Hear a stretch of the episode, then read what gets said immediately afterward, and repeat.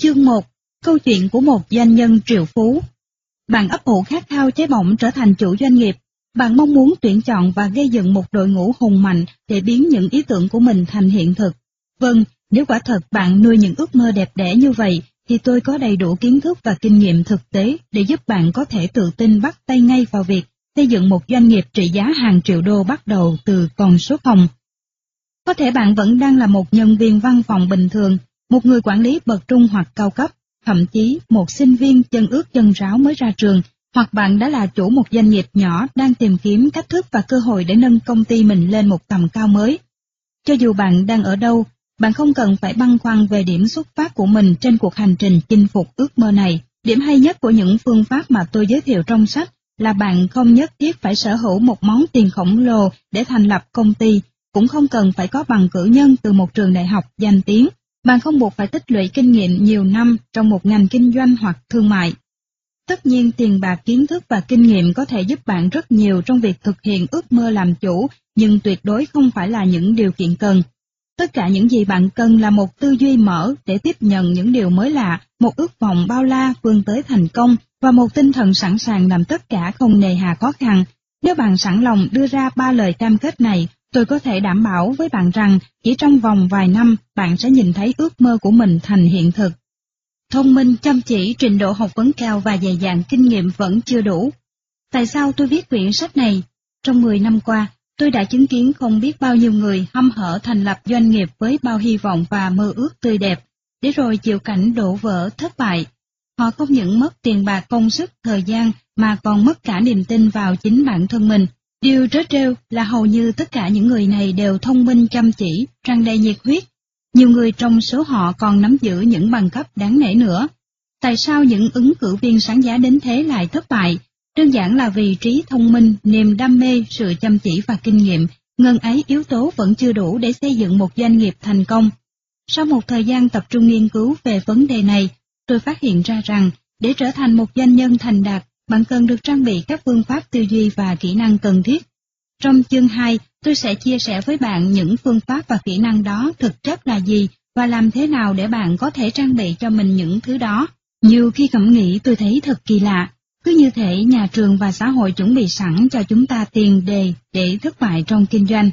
Sở dĩ tôi dám nói như vậy là bởi vì những gì chúng ta học được hoặc bị ép buộc phải tin là đúng trong trường học và nơi công sở trái ngược hẳn với những phương pháp tư duy và kỹ năng mà một người cần có để thành công trong kinh doanh. Thứ nhất, trong nhà trường hay nơi làm việc, mỗi khi có việc gì không ổn xảy ra, hầu như mọi người ai nấy đều được lập trình sẵn để viện cớ hoặc đổ lỗi cho ngoại cảnh, tức là một cái gì đó hay một ai đó với hy vọng bản thân mình không phải gánh chịu hậu quả, không bị đổ lỗi, bị mất mặt hay bị trách phạt. Trong khi đó, một cách nghĩ như vậy chắc chắn sẽ dựng lên một bức tường mà bạn không thể nào treo qua để vươn tới thành công. Bởi vì, để trở thành hoặc là một doanh nhân, bạn phải có tinh thần dám chịu trách nhiệm. Thật vậy, nếu không có tinh thần làm chủ và chịu trách nhiệm 100% về bất cứ chuyện gì xảy ra với mình, bạn sẽ không thể xây dựng một doanh nghiệp với mức độ thành công đáng kể. Thứ hai, từ lúc đi học cho đến khi đi làm và về hưu, chúng ta được dạy rằng thất bại và lỗi lầm là những việc không thể chấp nhận được, nó như một bệnh dịch càng tránh xa càng tốt. Vì vậy chúng ta thường bị la rầy trách cứ, thậm chí bị trừng phạt nếu chúng ta thất bại hoặc phạm lỗi. Và đến lượt mình, chúng ta cũng thích thú với vai trò trách mắng trừng phạt những kẻ thất bại mắc lỗi, trong khi ấy, dám mắc lỗi và dám thất bại là chính là những tính cách không thể thiếu để trở thành một doanh nhân thực thụ. Các triệu phú tin rằng không có cái gọi là thất bại, đó chỉ là những bài học kinh nghiệm mà nếu ai không học thì khó có thể thành công. Họ tin rằng trừ khi họ dám hành động, dám mắc lỗi và dám thất bại, họ sẽ không bao giờ nếm được trái ngọt của thành công. Những người sợ mắc lỗi và sợ thất bại thường không tồn tại quá 3 tháng sau khi khởi sự kinh doanh. Thứ ba, Chúng ta được trọng thưởng khi tuân thủ các quy định và những giá trị có sẵn. Trong giảng đường, chúng ta được dạy rằng chỉ có duy nhất một câu trả lời đúng và nó có thể được tìm thấy trong sách giáo khoa. Khi đi làm, người ta yêu cầu chúng ta làm theo chỉ đạo của cấp trên trong chức trách và phận sự của mình, không thắc mắc, không lội ngược dòng, đừng tỏ ra tài lanh, đừng chơi nổi, vân vân. Thế mà cách duy nhất để bạn về nhất trong các cuộc tranh tài hoặc thành công trong kinh doanh là bạn phải có một cách nghĩ khác với số đông, phải dám thách thức các giới hạn, dám nổi loạn, tất nhiên là trong khuôn khổ pháp luật và đạo đức, tức là dám không làm theo cách mà ai cũng làm và thậm chí tạo ra những quy luật mới trong kinh doanh.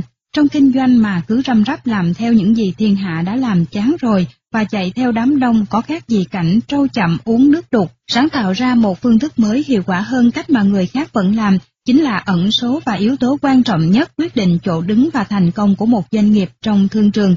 Đó cũng là lý do tại sao vô số những người học rộng tay cao với đủ các loại văn bằng hiện hách về kinh tế vẫn thất bại trong việc kinh doanh. Trong khi ấy những người bỏ học giữa chừng như Bill Gates, sáng lập ra tập đoàn Microsoft, Larry Ellison, tổng giám đốc của Oracle, Steven Jobs, tổng giám đốc của Apple, Richard Branson, tổng giám đốc của Virgin, Anthony Robbins, nhà đào tạo số một thế giới, và Michael Dell, tổng giám đốc của Dell Computer, lại là những doanh nhân thật sự đã tạo dựng lên những đế chế trị giá hàng tỷ đô la Mỹ. Tôi không có ý phản đối chuyện học hành, cũng không cho rằng bằng cấp là vô bổ hoặc bắt đầu vào đời bằng việc đi làm thuê là hạ sách.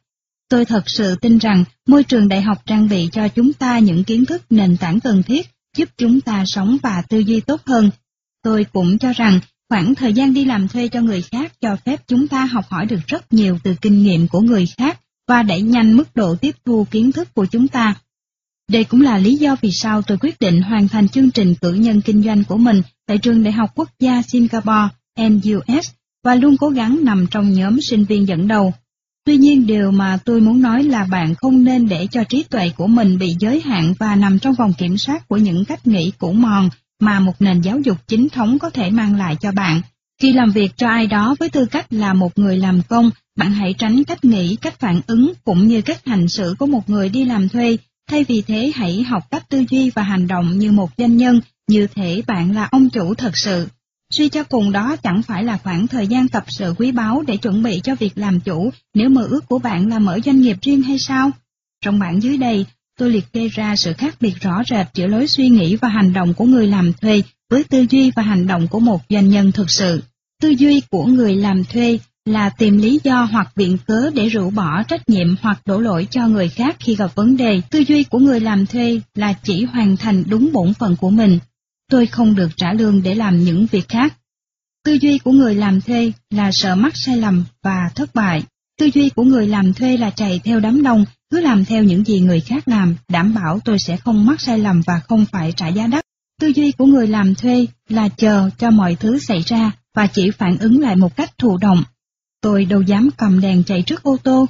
Tư duy của người làm thuê là tìm kiếm sự thoải mái, vì thế luôn làm theo lề thói cũ, ghét sự thay đổi.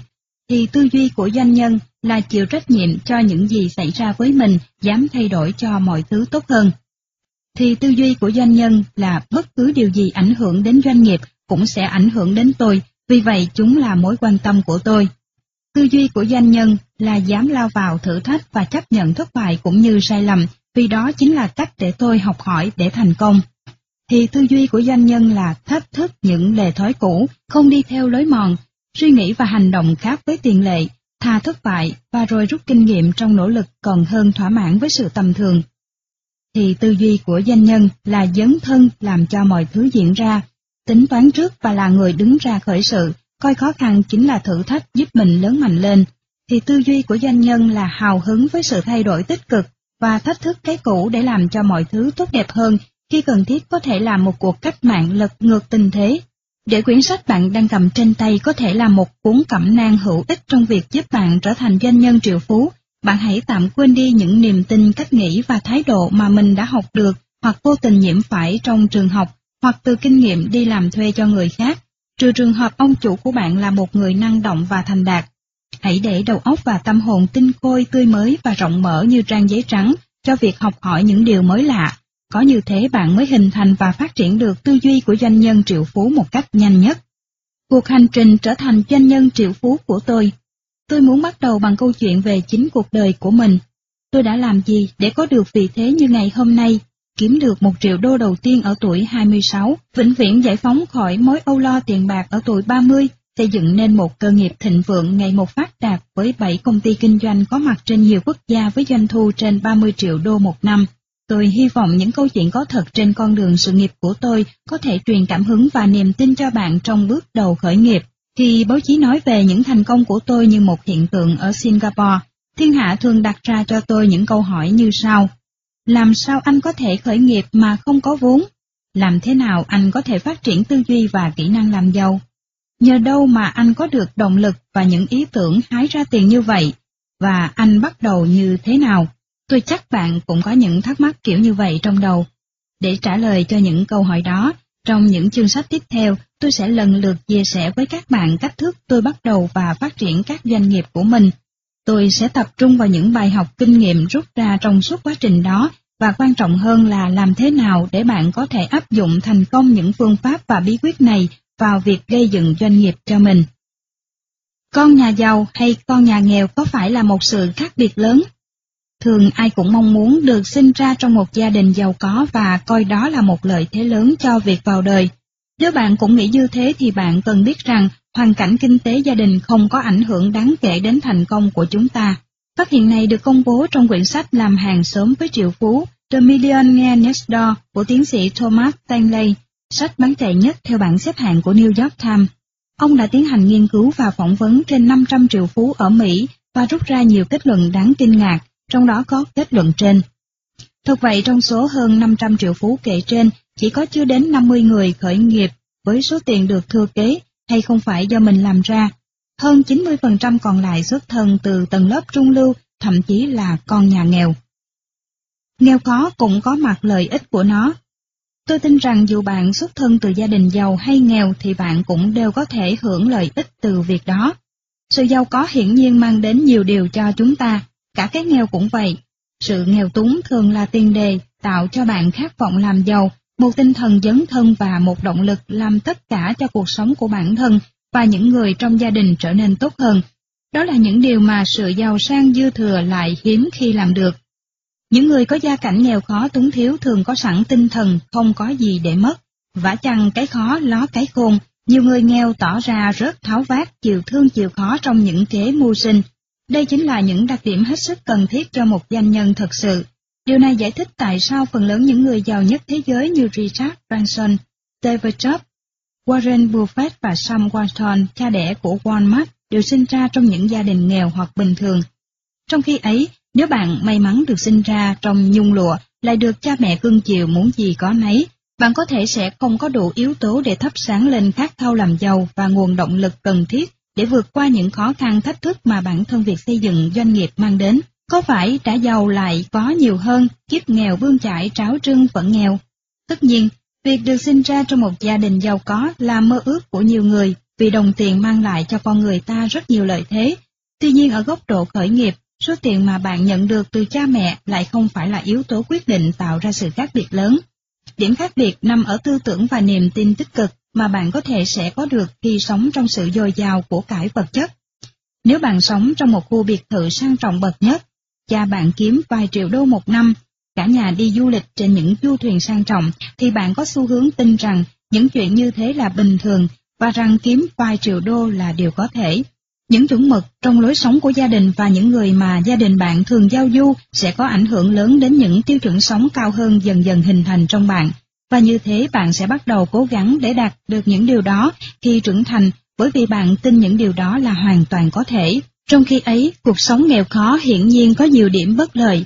Nếu bạn sinh ra trong một khu nhà ổ chuột, nơi đa số hàng xóm láng giềng chưa học hết phổ thông, phần lớn lao động chân tay chưa bao giờ có một chiếc xe tử tế hoặc sống trong một căn hộ đàng hoàng, bạn có khuynh hướng tin rằng xung quanh mình toàn những người không thoát nổi cái nghèo thì làm sao mình có thể khác đi được. Rằng xe hơi và nhà lầu ư, đó là những thứ dành cho người khác chứ không phải cho mình. Nhiều trẻ con nhà nghèo có xu hướng nhiễm phải những thói quen xấu từ cha mẹ hoặc môi trường xung quanh chúng, như sống hôm nay không biết ngày mai, chỉ tiêu xài mà không biết tiết kiệm, bài bạc bỏ học giữa chừng, lãng phí thời gian, đây chính là những thói quen làm cho họ, con cái và cháu chắc của họ không thể đổi đời được mà cứ phải sống mãi trong cảnh chạy ăn từng bữa. Vậy thì làm cách nào mà những người như Warren Buffett, David Jobs hoặc Jim Wang Ho, giám đốc điều hành của Reti Technology là những người được sinh ra trong nghèo khó lại có cách nghĩ tích cực. Họ biết mượn cái nghèo làm bệ phóng và động lực cho những ước mơ lớn. Vấn đề là ở chỗ, cái nghèo không giam hãm tâm hồn và ý chí của họ, mà trái lại tạo động lực cho họ kiến tạo một cuộc sống tốt đẹp hơn. Họ là những người biết phóng tầm mắt ra khỏi gia đình của mình, học hỏi và noi gương những thần tượng là những tỷ phú xuất thân từ hai bàn tay trắng. Đó là những tấm gương sống tiếp thêm cho họ niềm tin rằng việc trở thành tỷ phú không phải là điều không tưởng. Vì vậy, nếu gia đình bạn luôn sống trong cảnh giật gấu vá vai, bản thân bạn mang tâm trạng bức bách thất vọng với cảnh thiếu thốn, thì bạn hãy biến nỗi bức xúc này thành động lực cho việc tạo dựng một cuộc sống tốt đẹp hơn cho bản thân và những người mà bạn thương yêu, đồng thời đừng để những chuẩn mực trong lối sống gia đình ấn định tiêu chuẩn sống cho chính bạn. Nếu những người xung quanh bạn không kiếm được hàng triệu đô mỗi năm, thì điều đó không có nghĩa là bạn không làm được.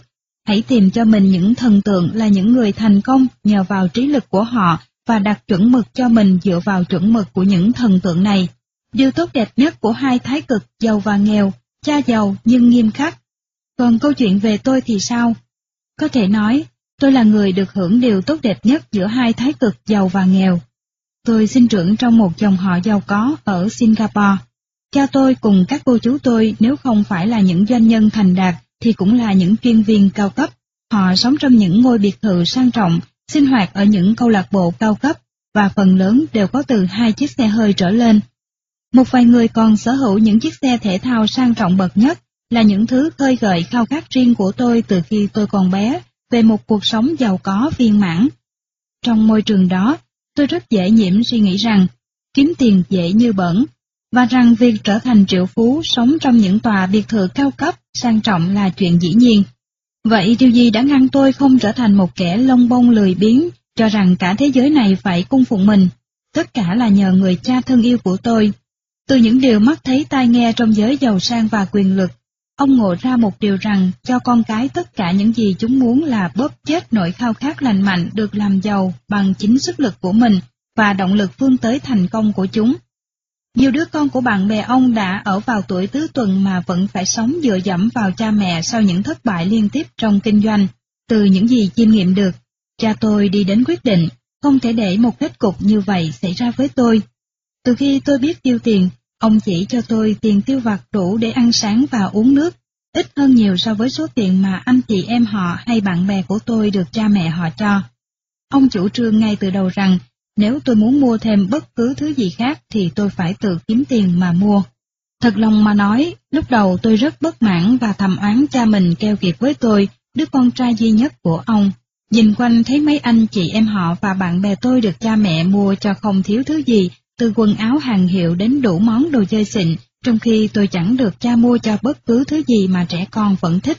Tệ hơn, Tôi biết rằng cha tôi rất giàu và tôi đã không hiểu tại sao ông lại keo kiệt và cay nghiệt với tôi như vậy. Cha thường xuyên nói với tôi, nếu con muốn món đó thì tự kiếm tiền mà mua lấy. Con nghĩ bố là cái máy in tiền chắc. Ông còn làm mọi cách để tôi hiểu rằng tôi không nên trông mong ông sẽ cho tôi một đồng nào trong tương lai, rằng nếu tôi muốn tiếp tục cuộc sống sung túc từ bé, thì tôi buộc phải làm việc cực lực như ông vậy. Nếu con làm hỏng đời mình thì đừng mong cha sẽ nhảy vào cứu. Không ai nợ con cuộc sống của chính con. Với cha tôi, bao giờ ông cũng tuân thủ nguyên tắc lời nói đi đôi với việc làm, học kỹ năng quan trọng nhất đối với một doanh nhân. Tất nhiên lúc trẻ người non già tôi không hiểu được và mang lòng oán ghét cách cha tôi răng dạy và đối xử với con cái. Nhưng bây giờ nhìn lại, tôi biết chính cha tôi đã gieo những hạt giống tốt đẹp, giúp tôi trở thành một trong những triệu phú tự lập trẻ nhất ở Singapore. Quả thật, dù sinh trưởng trong một môi trường giàu sang, nhưng cha tôi đã không nuông chiều tôi theo kiểu các cậu ấm cô chiêu. Ông tạo cho tôi tâm lý bức bách, không thỏa mãn, tôi không bao giờ có được cái tôi muốn mà không phải bằng sức của mình. Ông bắt tôi phải đi xe buýt đến trường, trong khi chiếc xe Mercedes-Benz SLK của ông thì bỏ nằm không trong gara, và truyền cho tôi nỗi khát khao. Một ngày nào đó, tôi có thể giàu có như ông, bằng chính khối óc và đôi tay của mình. Ở tuổi học trò, tôi mê nhất là bộ phim Chiến tranh giữa các vì sao, và ao ước đến phát điên có được tất cả những mô hình tàu vũ trụ và các nhân vật trong bộ phim này. Nhưng dù vòi vĩnh thế nào, cha tôi cũng nhất quyết không cho. Thế là tôi đi đến quyết định tự kiếm tiền để mua những món đồ chơi đó. Chính vì không đủ tiền để có được những gì mình mong muốn nhất mà tôi có động cơ đi tìm việc làm thêm vào những kỳ nghỉ. Năm 14 tuổi, tôi kiếm được việc làm thêm đầu tiên. Cha của một cậu bạn tôi làm chủ một cửa hàng văn phòng phẩm lớn ở khu trung tâm. Thế là vào những ngày nghỉ cuối tuần hay nghỉ lễ, tôi tìm đến từng công sở để chào bán dụng cụ văn phòng và gọi điện thoại chào hàng đi khắp nơi. Một ngày mới thật là dài khi tôi phải khổ công đi hết nơi này đến nơi khác để chào hàng. Tôi không ăn lương cố định mà hưởng hoa hồng dựa trên doanh số mà tôi bán được. Thật là một công việc nhọc nhằn và ngán ngẩm cho một sự khởi đầu. Cứ 10 nhân viên tiếp tân thì có đến 8 người tìm cách đuổi tôi đi. Nhiều người trong số đó còn thể hiện thái độ cáu kỉnh rất khó chịu. Họ thậm chí không cho tôi tiếp xúc với người phụ trách mua văn phòng phẩm. Kể cả khi có cơ hội nói chuyện với người quản lý, tôi cũng chỉ có thể bán hàng cho một trong số 5 người mà tôi chào bán. Thỉnh thoảng, tôi chỉ bán được vài món sau hai ngày dằn dặt đi rã cả chân. Nói ngắn gọn, tôi là một người bán hàng không lấy gì làm tự tin và có sức thuyết phục. Vấn đề là ở chỗ tôi không thật sự thoải mái với việc bán hàng, tôi cảm thấy gượng gạo ngượng ngùng khi phải hỏi tiền người khác, nhất là với những người đáng tuổi cha tôi. Quyết tâm đạt được mục tiêu kiếm một ngàn đô vào cuối kỳ nghỉ, tôi buộc mình phải làm chủ nghệ thuật bán hàng. Thế là tôi bắt đầu đọc các loại sách về bán hàng của các tác giả nổi tiếng như Zizila và Brand Pricey, Tôi đã học được những kỹ năng như tìm kiếm khách hàng tiềm năng, tạo ấn tượng tốt ngay từ đầu. Kỹ năng thuyết phục dựa vào lập trình ngôn ngữ tư duy, kết thúc một thương vụ và đối phó với sự từ chối. Tuy vậy khoảng thời gian đi gõ cửa chào hàng không phải là vô dụng. Tôi học được hai bài học vô giá đã góp phần thay đổi số phận của tôi và những gì tôi nhận được trong đời.